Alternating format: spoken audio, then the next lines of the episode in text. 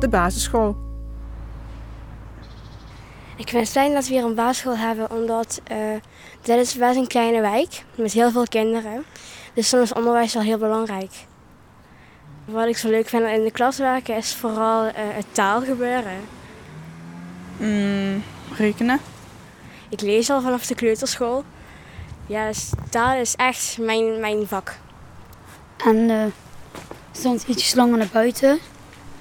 Uh, in de pauze en, uh, en nog in plaats van bui- uh, binnengym en buitengym als het warm is.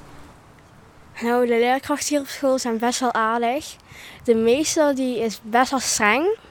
Meester John. Ik had iets gedaan. Volgens mij was ik een beetje druk. En dan zegt hij, als je door blijft gaan, dan ga je straf schrijven. Eén keer dit schooljaar heb ik mijn straf geschreven. Als jij lief bent voor de meester, is die meester ook lief tegenover jullie.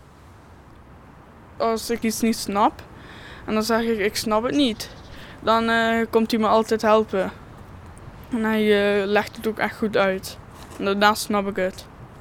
Um, als je een goede docent hier op Ekenervijld wil zijn, dan moet je goed om kunnen gaan met kinderen.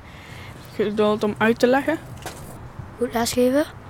Moet je makkelijk in de omgang zijn en uh, moet vooral niet, uh, niet te veel strafwerk uitdelen. Want er zijn jongens in de klas, woe!